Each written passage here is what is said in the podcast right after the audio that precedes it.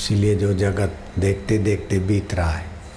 तो बीते हुए को याद करके शोक मनाना, आने वाले का भय करके भयभीत होना, ये साधारण व्यक्तियों का स्वभाव होता है। जो तुम्हारे सरीखे राम जी, तुम्हारे सरीखे जो हैं, वो बीते हुए का शोक नहीं करते और आने वाले का भय नहीं करते। वर्तमान में यथा योग्य व्यवहार करते हैं, लेकिन कर्तृत्व के बोझ से रहित होते न चाहने पर भी सुख आता है, यश आता है। ऐसे न चाहने पर भी दुख या अपयश या रोग, ये सब प्रारब्ध और प्रकृति के प्रवाह में आता रहता है। मूढ़ मनुष्य इसमें सतबुद्धि करके या तो इतरा जाते, या तो घबरा जाते। लेकिन ज्ञानवान न अहंकार करके इतराते हैं, न परिस्थितियों से डर कर घबरा जाते हैं प्रतीत प्रवाह में यथा योग्य करते तुम सदा ज्ञान की दृष्टि लो। हे राम जी सूरमा होकर युद्ध करो, लेकिन अंदर से शिला किनाई रहो।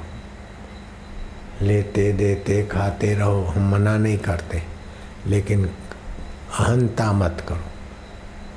लेने देने, खाने, करने, कराने की अहंता मत करो। जो जो जिसमें अहंता करता है और ममता करता है, उसी में फंसता है। तो अहंता करनी हो तो अपने वास्तविक शुद्ध आत्मा में करो कि मैं चैतन्य हूँ, मैं आत्मा हूँ, अथवा अहंता करो मैं भगवान का हूँ, भगवान मेरे मैं फलाना हूँ और फलानी वस्तु मेरी है, ये अहंकार है। ये जीव को दुख देता है, लेकिन मैं भगवान का हूँ, भगवान मेरे ये प्रेमा भक्ति को। और वास्तविक मैं मैं क्या हूँ और भगवान क्या है उसको खोजे तो ये ब्रह्म ज्ञान हुआ। भगवान के निमित्त दूसरों की यथा योग्य शास्त्र सम्मत सेवा करे अपने बल के अनुसार। ये कर्म योग हो गया। कर्म योग से अपने आत्मदेव को जान लो।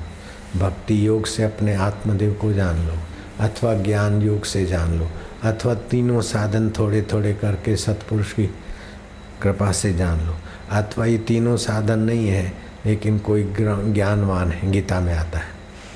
और उनके बताए हुए मार्ग के अनुसार, उनमें श्रद्धा भक्ति करके उस आत्मदेव की यात्रा करो तो भी ज्ञान हो जाएगा। लेकिन अपने आत्मा का ज्ञान पालो। दुनवी ज्ञान तो पेट भरने तक का है, और कितना भी पेट भरने के साधन हो, हृदय को भगवत रस से नहीं भरा। भगवत ज्ञान से नहीं भरा, भगवत शांति से नहीं भरा तो जीवन व्यर्थ हो जाता है। पेट तो कीट पतंग भी पाल रहे हैं। कुत्ते और घोड़े, गधे और मेढक और चूहे, गिलहरियाँ भी पेट भर लेती और बच्चे कर लेती। ये कोई बड़ी बात नहीं। अपने जीवन को ऐसा संवारो कि किसी भी परिस्थिति का प्रभाव चित्त में ना पड़े और चैतन्य स्फुराता रहे। उसकी सत्यता दिखती रहे। मरने से डरो नहीं, किसी को डराओ नहीं। आप भी ज्ञान बढ़ाओ और दूसरों का भी ज्ञान बढ़ाए। आप भी प्रसन्न रहो, सुखी रहो, दूसरों को भी सुख दो। ये आपका असली स्वभाव है। मरने से डरना, डराना ये नकली स्वभाव है। नकली शरीर को मैं मानकर डरना, डराना होता है। नकली शरीर में जड़ता होती है। नकली शरीर में दुख है। कितना भी खिलाओ, पिलाओ, घुमाओ, फिर भी कभी न कभी, कोई न कोई खांसी, दम्मा, बीमारी, ये, वो, अंत में जलाओ और मरो। तो ये तुम्हारा असली स्वभाव नहीं है। असली स्वभाव तुम्हारा सत्य है। असली स्वभाव तुम्हारा चेतन है। असली स्वभाव तुम्हारा आनंद है। तो अपने स्वभाव में स्थित होकर यथा योग्य कर्म करो। अपने शुद्ध स्वभाव में नकली व्यवहार को महत्व न दो। जैसे रंगमंच पर कोई नाटक करता है, हरिश्चंद्र बनता है और थोड़ी देर के बाद चपरासी बनकर आता है, फिर जाकर वेश बदल कर तीसरा पार्ट अदा करता है। तभी भी उसको पता है कि मैं वही हूँ। इस प्रकार प्रारब्ध वेग से जो कर्म आ जाए, पत्नी के आगे पति, पिता के आगे पुत्र गुरु के आगे शिष्य शिष्य के आगे गुरु का व्यवहार करो। लेकिन अंदर से जानो कि ये सब माया मात्र है। ये मात, संसार का एक खिलवाड़ मात्र है। सतचित आनंद स्वरूप परमात्मा मेरा जो का त्यों है? ओम शांति, ओम माधुर्य, ओम प्रभु जी ओम प्यारे जी ओम मेरे जी ओम ओम ओम।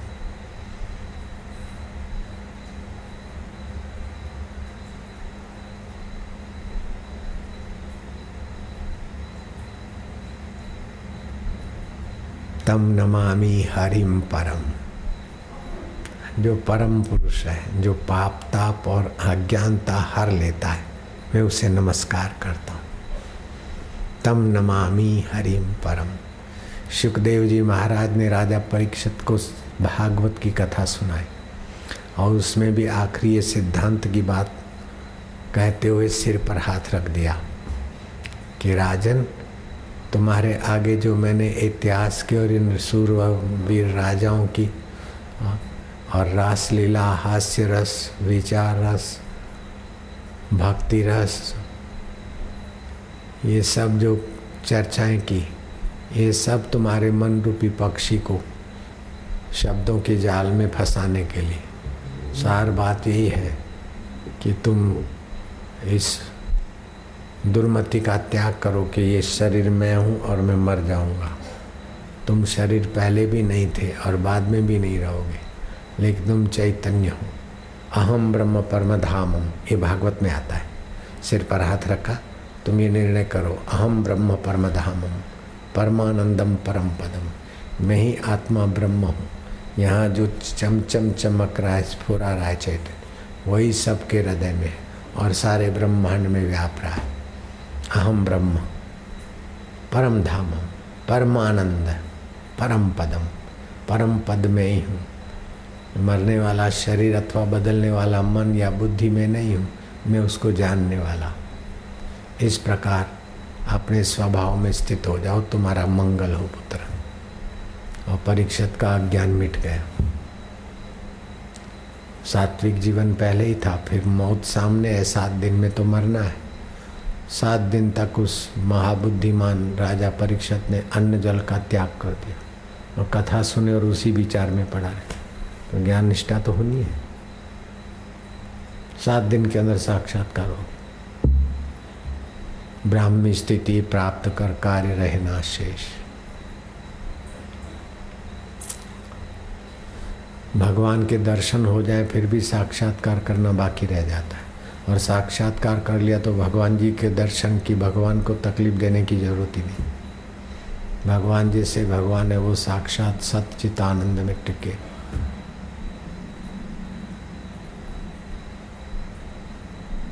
ओम ओम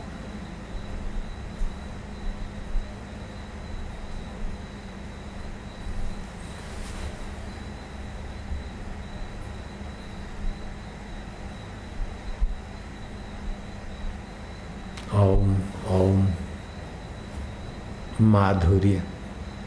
ओम ओम सत्यम शिवम सुंदरम। जो सत्य है, अकाल पुरुष, वही शिव है, कल्याण स्वरूप। और उसी का सौंदर्य विश्व में व्याप रहा है। ये फूलों का आकर्षण और सौंदर्य किसकी सत्ता से? सत्यम शिवम सुंदरम ए, इस ढांचे में जो ज्ञान है प्रेम है समझ है खुशी है वो कहाँ से है? सत्यम शिवम सुंदरम जहाँ जहाँ विशेषता दिखे वहाँ उसी का निखार